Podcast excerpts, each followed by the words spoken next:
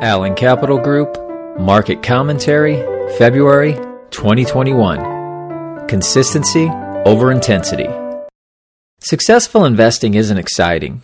It's the methodical collection of many small wins, periodically interrupted by demoralizing setbacks. Your small victories, patiently accumulated over time, unlock the magic of compounding. But that's boring. Even intelligent people struggle to take it seriously. We are impatient creatures drawn to quick riches and incredible outcomes. We'll ride the bucking bronco of speculation, chasing short term gratification while neglecting the goal of long term wealth accumulation. Stretching your investment time frame is a superpower. Seeing beyond quarter to quarter Wall Street culture liberates you.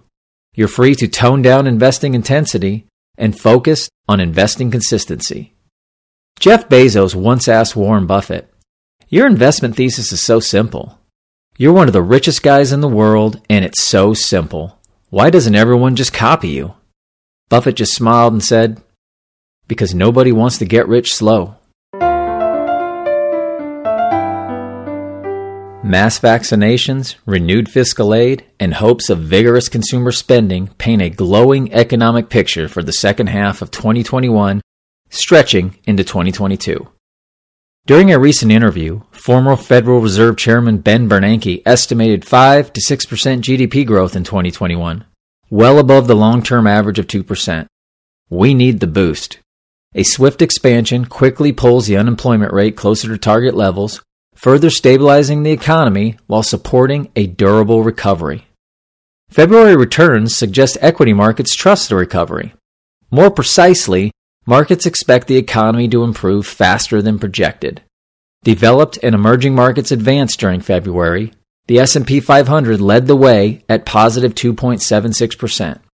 As equity markets climb, they make a calculated and somewhat risky wager that a best case scenario of the future will unfold. We see supporting evidence in the bond market. Surging interest rates pressured bond prices through February. As the 10 year Treasury yield marched toward 1.44%, the U.S. aggregate bond index sank 1.44%. Interest rate shocks can undoubtedly rattle markets. Fears of the Fed letting the economy run hot, runaway inflation, and highly valued sectors invite market volatility. Adding to the wall of worry is retail investor behavior. Look at a chart on GameStop, AMC, or Bitcoin.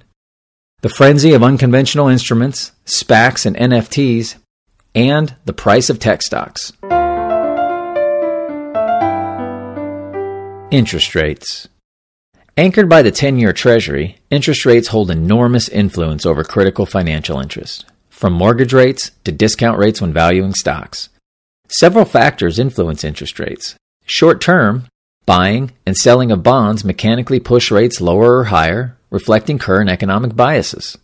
Pursuing safety, concerned investors buy treasuries and similar securities, driving prices higher while depressing yields. The opposite is true as investors sell bonds, fearing inflation, FOMO, or seeking a more favorable risk reward scenario, selling pressure forces prices lower and rates higher. Sudden moves in interest rates can shake assets whose value lies buried in the future. Long dated bonds and growth stocks don't realize their full potential for many years, if they realize it at all. Extended duration opens the window to inflationary pressures and the risk of failure, increasing sensitivity to movements in interest rates. Boost the interest rate in our discounted cash flow formula, and voila, the present value of our asset craters. Over time, interest rates forecast economic trends, settling into levels that correspond with inflation and economic growth expectation. As the dust clears, rising rates signal robust growth ahead, a positive for riskier assets like stocks. Our challenge is determining how much positive economic data markets have factored into prices. At current levels, we believe the best offense is a solid defense. Growth at any price. Deep in the throes of the COVID 19 crisis, investors eyed the future. The primary theme playing out over the last year was the belief in a fundamentally altered post crisis world. More remote working led to an array of technology stocks doing very well. Staying at home drove pet ownership companies higher. Markets prioritized distant, unproven growth over current proven value. Famed investor Joel Greenblatt investigated this state of affairs. There were 359 companies that lost money in 2019 that now have market caps over $1 billion. If you bought every single company with a market cap over $1 billion that lost money in 2019, in 2020, the median return of those companies was 65%, and the average return was 120%. So that was your single best investment strategy for 2020. Just buy everything that loses money.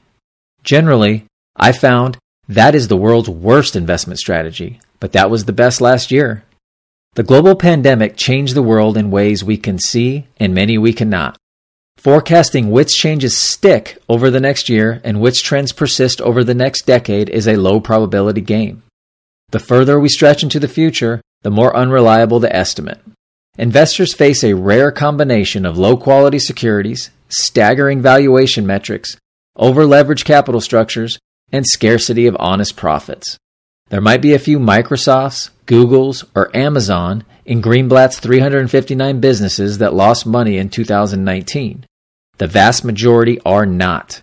Dumpster diving and the money losers rummaging for rare winners doesn't strike us as a practical strategy.